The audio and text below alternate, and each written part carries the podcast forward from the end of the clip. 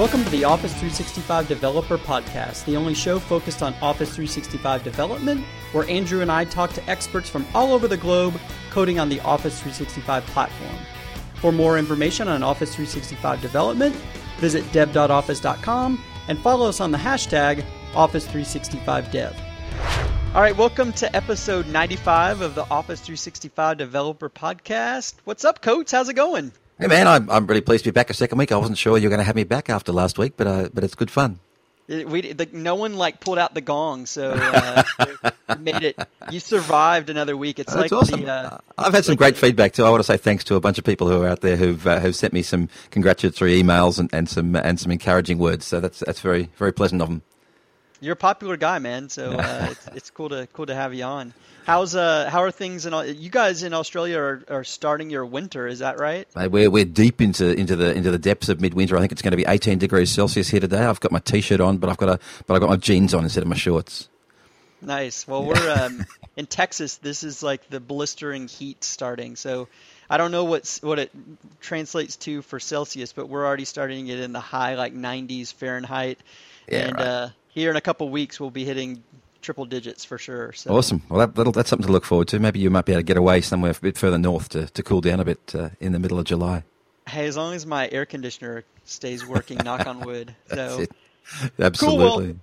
Well, we had a, a relatively quiet week. You know, we had a lot of things queued up from last week, but probably the biggest announcement that we have was the the big acquisition. So Microsoft went into uh, announced we're acquiring LinkedIn, a, a 26 billion dollar deal. Huge, Just I was- enormous. were you expecting this? No, not what, not even close. Uh, the only thing I was hanging out for this week were the E3 announcements, and they, they really gazumped it. Yeah, yeah. Yeah, I so mean, this it's is- uh, Very, very neat know, stuff. I, I, so I'm particularly excited about this because uh, you know later on in the show we've got Matt uh, Matt on, and with the, the the one of the things he talks about is this idea of being able to drive stuff with data. And and if you want to be able to drive things with data, then then getting this getting your hands on the sort of data that, that LinkedIn has acquired, that is uh, that that's pretty phenomenal. Yeah, I know that um, one of one of our colleagues, as soon as this announcement was made, sent us an email behind the scenes talking about, "Hey, I can already see it now. You know, like now having like some of these endpoints and things like the Microsoft Graph and being able to traverse things and being able to um, uh, get all the insights around how things relate." So I, I, I agree. I mean, it's I think of all the things, it's probably the biggest announcement for probably the Office 365 space and kind of what what it its impact will be over time. I think it's it's phenomenal, and, and the the idea that, that we understand how to authenticate against a bunch of different endpoints, and LinkedIn just being another part of that that, that structure, that, that, that tree that, that will allow you to, to sort of branch out from, from where you are to where you've been to where you're going to go. That's uh, that's phenomenal. There's, there's some really exciting uh, prospects there, I think. The the blogosphere was pretty funny and, and Twitter and things like that. Um, Sahil Malik, Malik, who we had on the show uh, a few a few weeks back, he had a really funny one. Is like, hey Microsoft, now that you own LinkedIn, can you get rid of recruiters on it? and and my request is to get rid of endorsements. I'm always like like like, I'll get I'll get endorsements from people that I've not even met before, Right. and I'm like, really? Really? You're Yeah, going to exactly. endorse me? Yeah, and, and that, that cheapens the whole thing, right? You think now this person's got all these endorsements, but I know how they got them. they got them from people they got no idea about. Anyway, very good. I, I think you're right. Um, uh, but but the the whole idea of being able to traverse that graph and and and uh, find me someone I know who knows this person. That's that's a great question, right? Then that, that sort of thing will be uh, will be phenomenally easy to do. Yeah, yeah, very cool stuff. So well, it, it'll certainly be something we'll watch closely over the next uh, next few months and year. Uh, I already joked that uh, Yina Arenas, who we've had on the show before and owns the Microsoft Graph, I think her job just got a whole lot bigger. So we'll uh, Yeah. we'll have to have her on again soon. Absolutely. So in terms of like community things for the week, um, a, a few things I'll throw out there. There's a new Office Dev Show. It's episode 33 that uh, went live this week, and it's on add-in commands in the new Office tooling for Visual Studio. So um, the new tooling, when you go and create an Office add-in project, it, it automatically adds some of the add-in commands so that you can go in the manifest and at least get. It doesn't have the builder, unfortunately, for building like like more advanced add-in commands, but at least gives you an idea of what um, those look like. Right. This is this is neat. Um, one of the things I found interesting about these new this, this, this new set of tooling is that it goes away from the what, what I thought of the traditional way of, uh, of, of creating add-ins, where it asks you what, what platform you're targeting, so which apps you're targeting, and so on. You need you need to do that sort of stuff up front. So that was an interesting change for me. Yep. Um, another interesting one here. I, I put this because I I'd like I'm gonna try to like challenge him to be on the show as well. Is uh, Tobias Zimmergren? He uh, had Jeff Teper on the show. So Jeff is ultimately in charge of all of SharePoint uh, and is making obviously huge impact on on that product. If you followed the May 5th announcement, and so I'm I'm trying to think on it. Like I almost want to put the gauntlet down and, and tell Teper that he needs to be on the show for our hundredth episode here coming up in about a month. But uh, I thought yeah, that was cool that he found. He'll be fighting with Jeremy for that for that, won't he? I, would have thought Jeremy would have come back for a hundred. Well, we can have both of them. Oh it'll well, just, there you go, SmackDown. We'll have like a big like reunion and uh, Jeff Teper fest. So we, uh, we might we might even be able to do something like that if we got together when we were all in Redmond at the same time. Sit around a, a table with some microphones. You never know. Yeah, that's true. I forgot that we have uh, we have some uh, common things in Redmond coming up in, in July, late July. Yeah, very cool.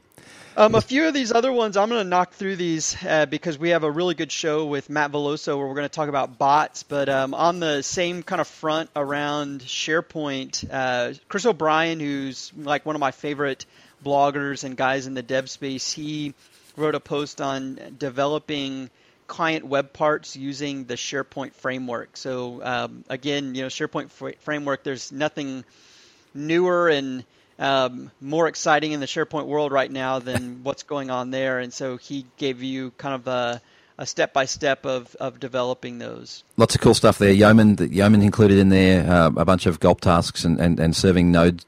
Uh, so this is the new world. Get it, get onto it. Um, another one, Mark Rackley, who's I always joke being he's kind of the client side like master hacker of SharePoint he does a lot of things in like putting content editor web parts and then loading them with script to completely manipulate a page.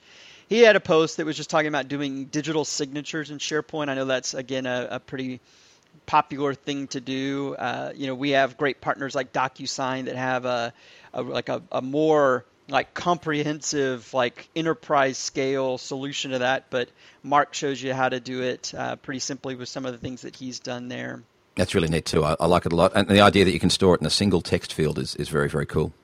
Yep. And then finally, Mark Anderson, uh, and I somehow missed that Mark had done a series on this, but he did a series on creating a simple SharePoint uh, employee directory using some of the search technology. So leveraging things like the user profiles, but then going more advanced to create things like custom display templates for those and doing custom sorting and refining. And so he's he's put out part five of this. So definitely check that out. It's a whole series, and there's probably not an organization in the world unless you're tiny that couldn't use a good employee directory, and, and you have the the tools in your tool belt to be able to deliver that. It's awesome. As, as always, there's a link to that in the show notes. Cool. Well, uh, let's not waste any more time. Let's jump into the show with Matt Velloso. Matt's on my team in DX, and he is uh, a really, really cool developer that does some really exciting things. Done a lot of viral stuff, but he's kind of become Mr. Bot at Microsoft. And so we're going to talk to him a little bit about what he's been doing with bots. And um, he's even written some libraries so that we can actually talk to things like the Microsoft Graph from a bot. So uh, let's check it out. All right, welcome to episode 95 of the Office 365 Developer Podcast. I, I, think this is a really treat this week. We have Matt Velloso, who's actually on my team within DX, joining us. Matt, thanks for being on the show. My pleasure. Hey, guys. Cool. So, Matt, um, why don't you give us a little bit of background about yourself? You've kind of lived all over the place, huh? uh, yes. So, I'm originally from Brazil. Uh, for quite a few years. I had my own consulting company there. We did we were Microsoft partners, so I know pretty much how, how it feels to run a startup and the problems you have and so on. So we, we did that for seven years. And then one day I say, you know what, I, I want to go live somewhere else. So I left Brazil and went to New Zealand. uh, for no specific reason. And then I I worked in a few companies there, and eventually I I got into Microsoft. That's I started working for Microsoft in New Zealand as a consultant, Microsoft Consulting Services, and so pretty much doing projects with customers, enterprise customers in New Zealand, uh, and then eventually uh, I got to know people from our evangelism group. Right, evangelism is the part of Microsoft that takes care of uh, platform adoption, developers adoption, this sort of thing. And then I kind of fell in love with that. Uh, did that for a little while, and eventually I, I got a job offer in US. And uh, initially I went to work with Microsoft IT. so Microsoft has a IT department, like most customers also have IT departments, and I was in the architecture group in the Microsoft IT for a couple of years, and then eventually I went back to evangelism, do do what I love the most. And uh, initially, when, when I joined this group in uh, in an evangelism group, I was uh, in our team. I was the only guy who knew a little bit on Office 365, so all those Office 365 things fell on my lap. And then, thank God, Richard came up at some point, and, and I was like, oh yes, here goes. It can do all these things, and it can go work with other things. And I went work with uh, a bunch of other parts of our technologies. I started focusing a little bit more on the cognitive APIs, machine learning. Uh, now I'm doing a little bit of uh, bot framework, bot development as well. So uh, I, I, get bored very easily, so I like to jump from one thing to another uh, all the time.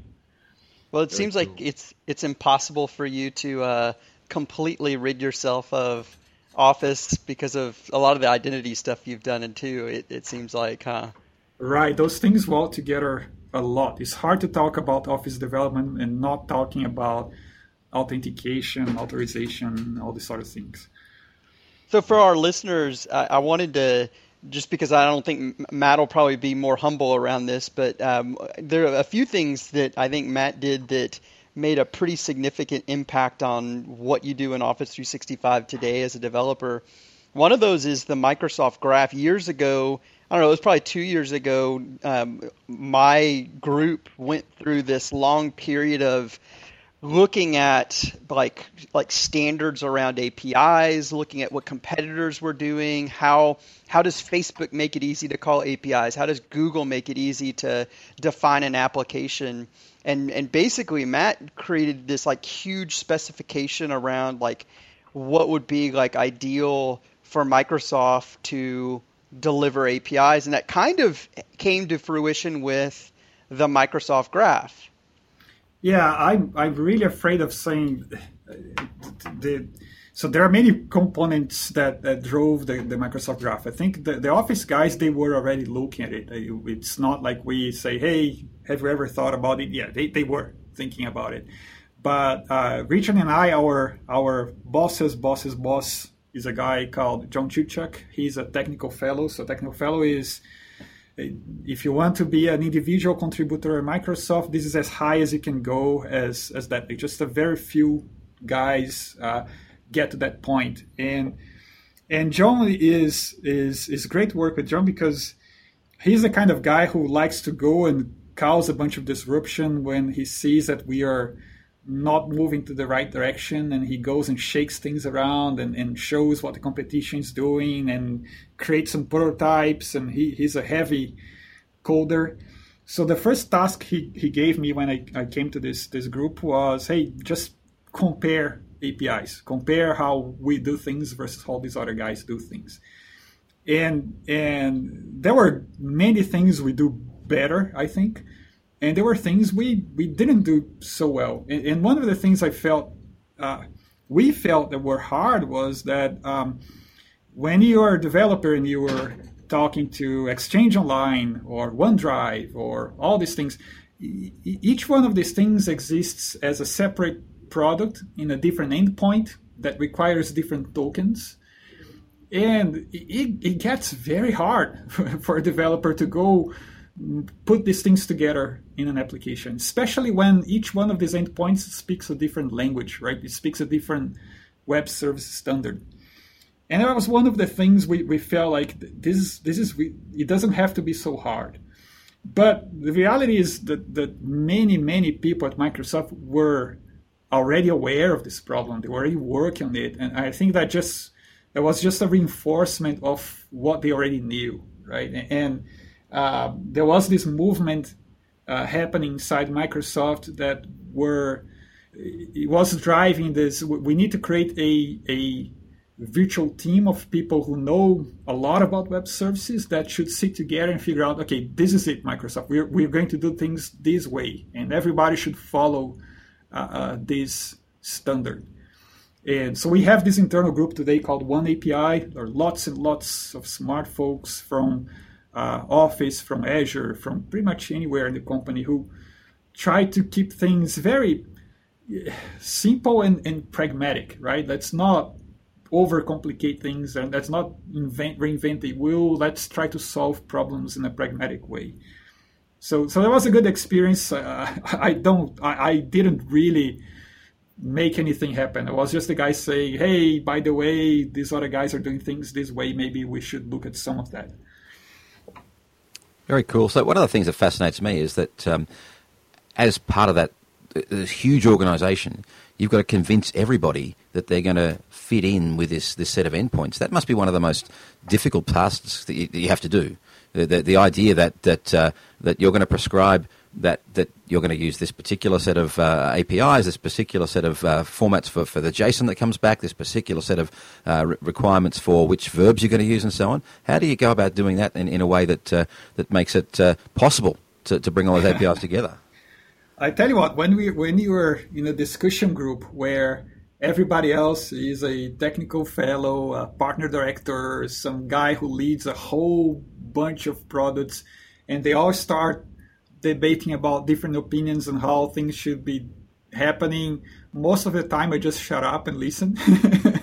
but um, I was telling John, I, I remember at some sometimes things can get a little bit political. Sometimes there is no right or wrong. It's just how people personally prefer something. For example, if you ever build web services, I'm pretty sure, very likely, you ever had this discussion about how you should version web services. And if you search around the web, there are hundreds of blogs. Each one of them are 100% right about their way they're proposing the versioning, and they're all different, right? and there is sure there there are uh, different views on things, and I was telling John how it gets to a point where the technology is the easy part. The people is where it gets really hard. And when it gets to a certain level at Microsoft and want to make larger changes happen, it's really all about people. It's not about technology anymore. And so I don't know. There is no recipe. It's is what I've learned is is whenever you're gonna point, let's say quote unquote, point fingers to something and say something is broken and should change, uh, you better come up with data to back you up, right? Because you may be talking to someone several levels above you, and they may have a whole different opinion on what things are and how things are and why. Uh, if all you have is your opinion, then you kind of have nothing. But if you can bring some data and show, hey, this is how things work in other environments, this is how competitors do it, this is how hard it gets to a developer to do these things, and here's some data, then then you have something. And, and then it's easier to go convince a bunch of people uh, to, to, to, change the way they do things. It, it does. It does. Um, uh, uh, hearten me a little bit to think that, that you can convince people with data. I like that idea. uh, I would say data. It's hard to deny data. Uh, uh, it's there, right, right in your face, uh, and you can deny it for a while, but not forever, right? Right. So, Matt, another thing that I think is really interesting is you. I, in a lot of ways, I call you the mad scientist because it feels like you're always uh, producing something that is going viral. Uh, so, I wanted to maybe talk about a couple of the viral projects you've worked on. Um, so one was um, tell us a story about Twins or Not. I'm guessing there's probably a lot of our listeners that saw Microsoft come up with this little microsite to see if two people were twins or not, and and uh, you're kind of the brainchild behind that.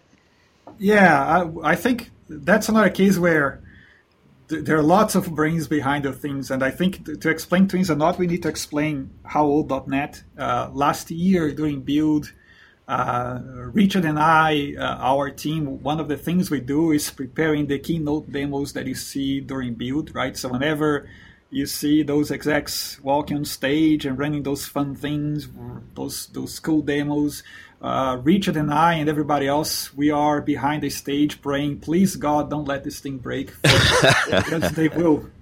It's that we built those things.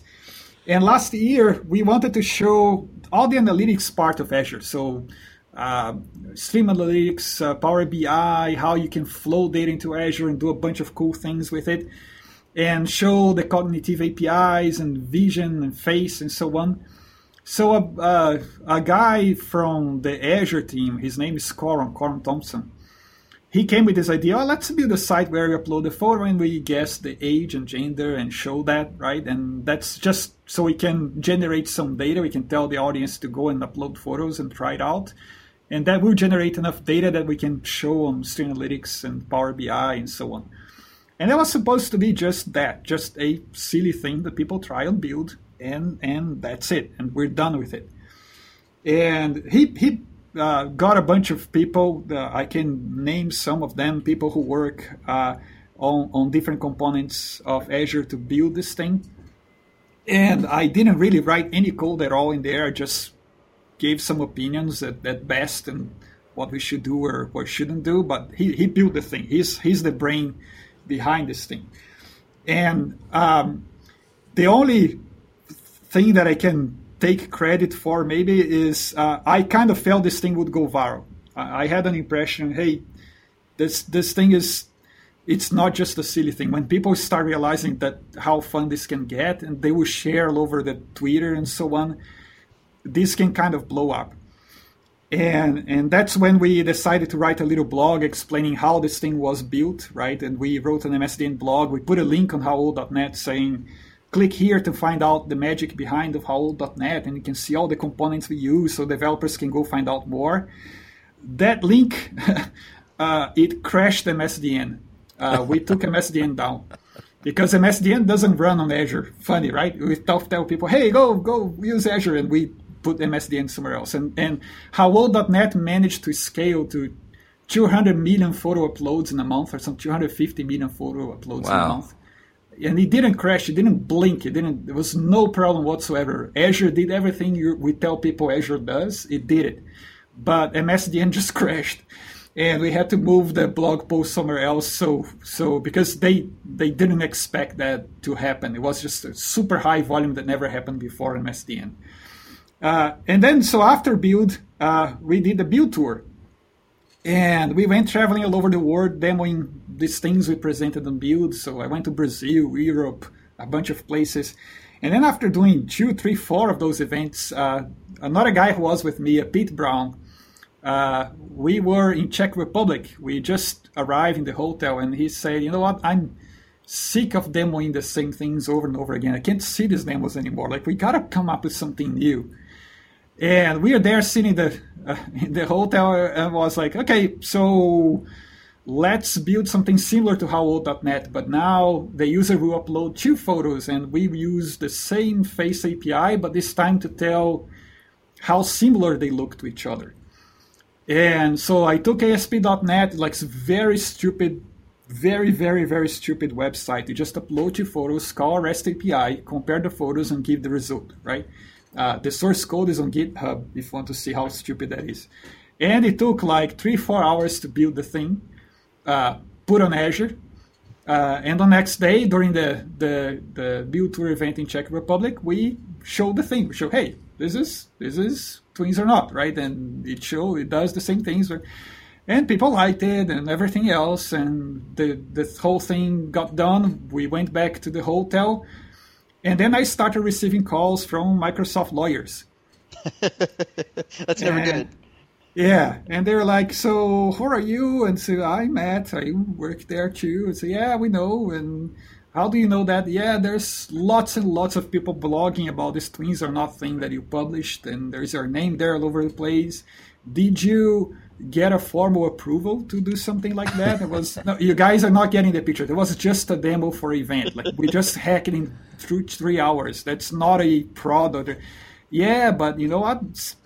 We're getting lots of people using it, and uh, you're not supposed to do things this way. I kind of uh, they were right. Like I got told off. Like that's not how you do things here. We we review these things, we review for privacy, review for security. Like you can't just throw a website and tell people to use it. And the good thing is that we've done many of these things before, so we know I know what you need to take care of in terms of privacy, security. I, I for example, we never ever ever keep your data. So that's one of the things Twins or not doesn't do at all is keeping your data.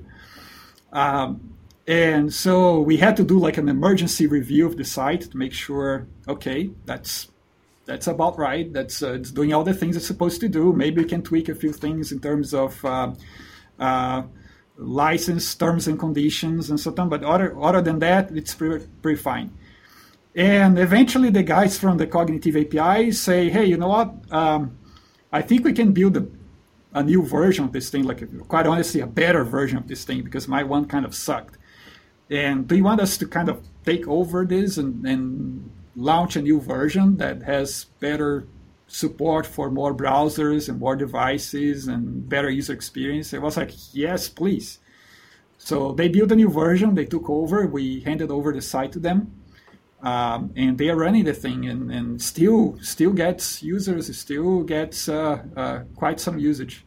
That's a, that's a great story. Uh, it is not so much fun getting that that call from the lawyers, is it? It's uh, that that's a bit of a bit of a clincher. Yeah. But after that, I, it's really yeah. I, I, felt I felt really stupid because I know I know exactly like we, we know these things like we know, but we're in my mind I was just building another demo in event, right? It just happened to be a demo that was online, right? I, I didn't I really didn't feel like this would ever, ever get viral. And that was kind of stupid of me, and I should have thought about that. So that stuff around uh, uh, around Twins or Not very, very cool. But now apparently you're the you're the bots guy. You're Mr. Bots now, Matt. So tell us a bit about what bots are and how you've been involved with that.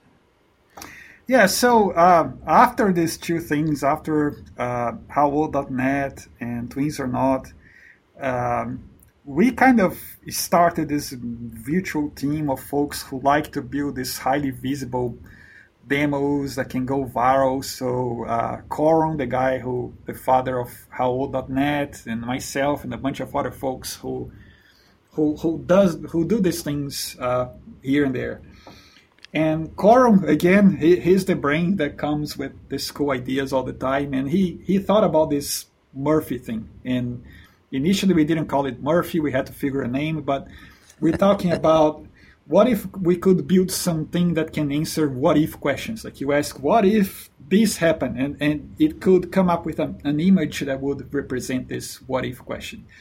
And initially, we didn't know if we're going to build another website or something else. Uh, we some of us we wanted to build a website because the website is more visible but then we thought you know what we already did a few of those. We kind of know what happens. We know how the usage looks like after it goes viral for a while and then kind of fades away, and we, we know. What if we try other interfaces? And, and it turns out that Build was coming up again, and uh, we were going to announce the bot framework so you can build bots that can surface via Skype and Slack and all these other channels. So, what, what if we try to build this as a bot? And we went back and forth on that. So uh, Corom built the brain of uh, uh, Murphy. He built all the services that do the logic around uh, parsing the question, understanding how to grab images that represent the question, and do the stitching, replacing faces, and so on. And as he was working on that, I was working on the bot side. And the bot pretty much calls that brain that he built and asks question and gets the response and shows to the user. And then we we tried the bot experience for a while, and we kind of like it. We, we think it was fun and was different, and, and the idea that you can bring multiple people to a chat and then you start quest- asking questions to Murphy and seeing the response and interacting with your friends as you do it. We felt that was a different take on, on the whole thing, that just a web experience is, that doesn't do that. So we, we went ahead and, and built Murphy, and um, we announced that at Build only on Skype. And then later on, we started showing on other channels on Facebook, on, on Telegram, uh, on Kik Messenger. Uh, it, it, got, it, got quite some usage. Uh, I would say our in our best day, we get something like 500,000 messages in a day. Wow. Um, it's it, it's a it's a great way of showing hey this is this is the kind of stuff you can go build.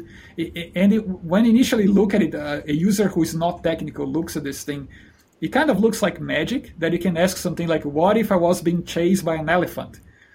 And, and the thing just makes it happen. Your face there on a guy really running from an elephant it kind of looks really really funny.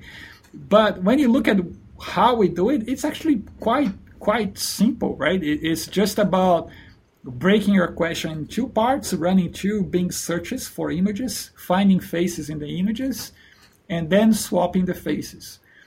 Uh, that's it. That's all the smartness behind Murphy. You make it sound very simple, Matt, but there's some pretty cool tech there.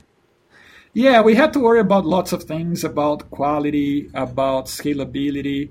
Uh, we were really worried about um, uh, making sure nothing offensive comes up uh, comes out of this. So if by accident an image uh, gen- Murphy generates can be uh, offensive in any way, we need to know about it and realize, you know, it doesn't matter how good this thing is, we can never be 100% sure that image is never going to be offensive. So what we really need is a curation system. We need a way of users to tell us, hey, this thing is offending me right now so he can go and take action and, and fix Murphy so he never does that again. Uh, so he learned a few things about how to do these things. So when you get an image from Murphy, you can reply with a smiley face or a sad face or a scared face, and that's how you tell us, "I like this thing," "I didn't like this thing," or "I think this this is offensive." And then we can continuously make it smarter, right? Improve how how it, it does these things. So, what's been your your favorite Murphy creation thus far? Uh, uh there was so uh, I I I don't know. There are so many good ones. Uh, I like when they mix someone with the Hulk from Avengers. Uh, especially if you if you get a very skinny guy and then puts Hulk's face on it, I think that's a good one. I like to mix mix our uh, VPs' faces. Like uh, you get uh, Terry Myerson and Scott Guthrie swap their faces. It looks really, really creepy. um, that's a good one as well. Uh, if you if you look at Twitter, there is like uh, the hashtag Project Murphy. Every now and then, someone finds something like some guy found that he can put people in tomatoes' faces. Like, so what if I was a tomato? Uh, there are some really funny ones like when, when you look at it. Very so, cool. are there things that you found that the, the bot does that you didn't expect? Like, is this one of the things about about this sort of natural natural language, natural learning stuff that you that that stuff pops out? Yes, there are, there are, sometimes there's some weird stuff going on, uh, and people need to know like all Murphy is doing is really doing Bing searches. We don't control what things will come up first. Some sometimes people say, "Hey, this should never be the answer for these questions." It's it's it's coming from the internet, right? It's coming from everywhere, every web page. Like it's not like I'm telling exactly what should come, but there are cases where we try to teach Murphy. Like my one of the things I was trying to do is making Murphy understand when I use the word "you." So, for example, what if, what if you were alive? Uh, so that's a funny one because every time you ask, it kind of comes with something really different. Sometimes it comes with a robot face and a guy like with a robot face, like kind of smiling. It's kind of creepy. Um, so some uh, uh, another one was certain expressions. If you just run a Bing search, it, it doesn't really it doesn't get as, as fun as you want. For example, initially people try to ask, what if dogs could fly? The could fly term is if you search could fly on, on Bing, it's too generic, right? So then we had to teach Murphy, well, it's really talking about the ability to fly. So now if you search for what if dogs could fly, usually what you get out of it is a pilot of an airplane with a dog face on it, right? So hmm. it, it tries to kind of represent that. So, so there are things we try to do to teach it better what to search on Bing. But again, it's doing what it's searching on Bing, so it's searching on the web. Cool. So you um. Uh, you know conversations this concept of conversations it's become it was a big big part of build i mean it was a had significant keynote time both in day one and day two but it's also kind of become a third pillar when we look at like office 365 development all up we've always had add-ins we've had apis and kind of this new area that we're focusing a lot on is conversations and bots fits into that nicely You've also recently um, done some kind of proof of concept work about getting authenticated and being able to call things like the Microsoft Graph from a bot. Tell us a little bit about that. Yeah, it's uh, this whole bot thing is is fascinating. Like, I never seen such a huge push. Uh, so many customers reaching out and saying, "I want to build a bot." It's kind of like the new apps explosion. Like bots are the new apps because once you build a bot, it can be surfaced anywhere, right? Imagine a Skype bot. I can surface it on Skype for iOS, Skype for Android, Skype web, desktop. Um, I can use other channels. I can use email. I can use text messages. So it's it's if you think about it, is is another way you can build a cross-platform application and so people come and say, "Hey, I want to build a bot." And whenever you see this huge hype on a technology, I think we developers we have to go and ask those very basic questions, right? Is one is what problem are we trying to solve, and two, uh, why is this experience any better than all the other experiences? What is this thing doing that the other experiences don't do? And, and if you don't if you don't ask those two questions, uh, you will likely build something that nobody will ever use, right? Uh, it, there's always important to come back to the problem you're trying to solve. And asking that question around and asking our customers what, what things are trying to do, a lot of those scenarios involve Office, right? So, for example, I want to build a bot that helps me booking meetings. So I can tell the bot, hey, go talk to Richard, figure out when he has some time available, and then figure out when I have some time available in my calendar, and then go book something for us. And in order to do that, you, you need access to Office. I need a bot to be able to go and, and, and on my behalf, go read my calendar, send an email to Richard, then go read his calendar, and so on and so on. Um, turns out there is no there is no standard for this. Like when you are on Skype or Slack, uh, that user on Slack has nothing to do with your user on Office, right? Those are completely different identities. They have nothing common. And we need to figure a way of binding those two things together. So what we did was building a, a I'll say a library. Like it's our ideas on how to solve that problem. So what, what this library does is, is uh, when you want to authenticate a user on a chat, we generate a hyperlink, which is a basic OAuth hyperlink. You click on that, you launch a page, you do your authentication like you would normally. And after you authenticate, the page generates this magic number. And then you copy that number back into the chat. And the reason for doing that is imagine you're using Twitter or you on Slack with 20 other users. There's no way I can prove that the user I wanted to click on that link is the actual one who did it. Like any of the other 20 users could go and click on that thing.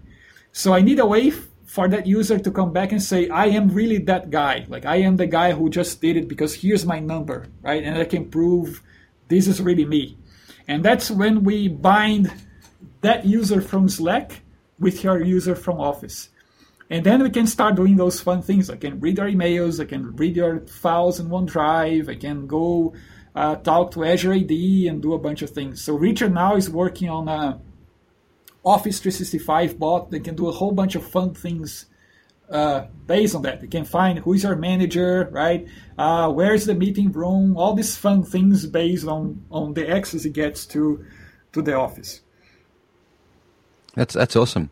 Um, so I guess you could ask questions like, you know, set up set up a meeting with my team, uh, and and that would be that would be cool. It'd, it'd be easy enough to do, right? I guess the other the other thing is that uh, if you make that link available in, say, a, a, a, chat window with half a dozen people, each of them can click on the link, and then each of them can enter their own individual number, and then they've uh, they're all linked up to their their own uh, uh, Office 365 uh, backend or their own Active Directory backend. Yeah, the thing is, it, it's a bit tricky because when you have 20 people in the same chat room, uh, they are they can all be chatting with each other or with the bot or both, and each one of them may be in the different part of the conversation. So when you think about building a bot, you, you're building all this logic about, well, if the user says this, then I reply with that, then I ask this question, and the user replies with that thing. You have a whole flow there. So just because the bot is asking me to authenticate, it doesn't mean the other users are at that point where they should authenticate as well. So we may be in completely different parts of the flow. Like maybe now the bot understands that I met, I need to authenticate, but you are still discussing a whole other stuff with the bot and not even there yet. So we need to kind of control individually what's going on, right? I need to understand in which steps of the conversation each user is at and, and what what happens next. And that's what it's part of what the bot framework does. It has this thing called bot builder where you build this sort of logic. For example, the simplest things like uh, I need to ask you a yes no question. Uh, I send you that question, and then you reply with banana, right? Well, banana is not yes or no, so I need to kind of ask you again. So, well, sorry, uh, I didn't understand that. Is, is that a yes or a no? So the bot framework does these things. It, it does th- those hard problems uh, that, that will take you a lot of code to actually solve, and, and they do it for you. So for the the auth bot, which um, we'll have a link to the repo on GitHub in the show notes. Um, it is it's also available as a GitHub or I'm sorry, a, a NuGet package that you can pull into like a, a web API project. What um what sort of authentication flows can a user expect to be able to or a developer be able to leverage that for? Uh, so right now we uh, Azure, that library only works with Azure Active Directory, and uh, Azure AD has uh, these two versions of endpoints, right? The endpoint V1 and V2. V1 is the thing that most people have used today, is where you go to Azure, you register an application, then you say, my application will need access to your OneDrive and then your calendar for just reading or reading writing. And then once the application is registered with all these permissions, uh, what the bot will do is say, hey, I need to log on this user with this app. You click on the hyperlink. You see a little consent screen that says, hey, this application will get access to these things. Are you okay with that? You say yes. And then the bot is authenticated, right? The V2 is a little bit more it's a newer model. It's gradually replacing the V1, and the V2 does a bunch of things I would say better. Uh, it, it, one of the things it does is when you register the application as a developer, I don't need to know which permissions my application will need. That's not relevant when you register the application. It's only relevant when your code runs. So when your code runs, that's when you say, oh, so I'm deciding right now in runtime that I need these permissions. And then you can go ask these permissions to the user. So then, uh, either way, uh, you can do many things. It's not just Office. Like, of course, you can call Office APIs, you can do Calendar, you can do OneDrive, and a bunch of other things. But for example, another bot we're building right now is an Azure bot. And the Azure bot uh, does a few things. Like, for example, imagine you are using Slack or Skype and you have your development team there, and you need to stop a virtual machine. So you can say stop VM1, like start VM2 and the bot does that for you because it can it has your authentication it can talk to azure it can talk to the management apis and it can go there and start and stop a vm so compare that with launch the browser go to the azure portal log on find your vm then stop it it's way way way easier right and that's it comes back to the user experience like if you can build a user experience that's lower friction that's actually easier then people will use it and that's the thing we need to always think about.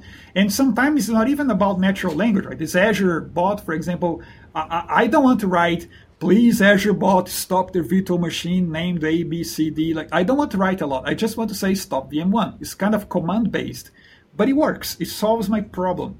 So uh, people need to remember always like, am I actually solving a problem here? Am I actually making something easier or better? if you are, then then for sure users will love your bot. One of the things that I thought was great is that between at least and, and we have we have really good samples on the if you go to bots.botframework.com um, we have a lot of getting started information that's out there um, for this authbot uh, again because you've packaged it as a NuGet package there, there's actually a there's a bot template for Visual Studio so you can go and leverage the bot framework template um, add this NuGet package and really there's very little coding beyond that. I mean, there's a little bit of um, some of those dialogues like you're mentioning to like continuation after they've authenticated you need to handle um, but for the most part it's very little code you need to get up and running. Yeah it's one of the beauties of uh, the bot framework is is it solves the we we we get so used to using user interfaces like when you think about a form with buttons and text boxes and labels it's a lot of information screen. Like when you remove the ui and now you're all you have is text or audio you have to really think a lot about how to make things natural for the user how, how do you query a database and go back and answer a question about a database if you don't have a UI, right? It's easy to do when you have Power BI, right? But what if you don't have that UI? And then it makes you think about how to get to the point, how to drive the user, and, and all those things are really the, the guys who build the, the bot framework. They are very, very, very smart people. They are not they're not joking around, and they built a lot of that logic in the in the bot builder that's part of bot framework. So, for example, let's say you want to offer a menu like one of the examples in that in that uh, github that you mentioned they have a, a, pizza ordering bot. So you have to ask things like toppings right? Size of the pizza what, what flavor and blah blah blah. Each one of those things is a menu and so let's say we have a model class like you would normally do data binding with XAML, right? You have a model class with enums and a bunch of stuff like that. Uh, what the bot framework is does is is it will feel that it will ask the right questions and ask for the right answers and retry whenever necessary and do disambiguation, all these hard things, and it will fill that model class for you. So you ask questions to say, what topping do you want? And here are the options. And if you answer something that doesn't fit in one of these options, it will ask again. So sorry, I didn't understand. Do you mean this one? And and then it will it will do that, let's say, data binding for text-based interfaces for you. That's very cool. So, Matt, how does a developer get started with bots? What's the best way to get going? Well, so the best way is going to docs.botframework.com. Uh, there is some. Uh, what you find there is a couple of uh, uh, blocks. There are basically two big blocks in the bot framework. One is the connector, and the connector is like Xamarin for bots. It's what gives you the ability to build a bot once and have it talking via Skype and Slack and Kik Messenger, email, text, all the channels you want, right? That's the connector. So that gives you the ability to build the code once and run everywhere. Uh, then the other block is the bot builder. So you have documentation for those two things there the docsbotframework.com. And the builder has all this, this logic about dialogues, conversations, how you ask questions, how you reply, and so on. Uh, and then in that documentation, you will also see a link to this GitHub repo where they have a bunch of samples, already built bots. They have that in C Sharp and Node, so you have two options there. Cool. Um, and then if the first step is, let's say you get one of these, these bots, uh, how do you run it? Uh, you can run it locally, so can, it's just a web API. You can just run on Visual Studio or whatever node.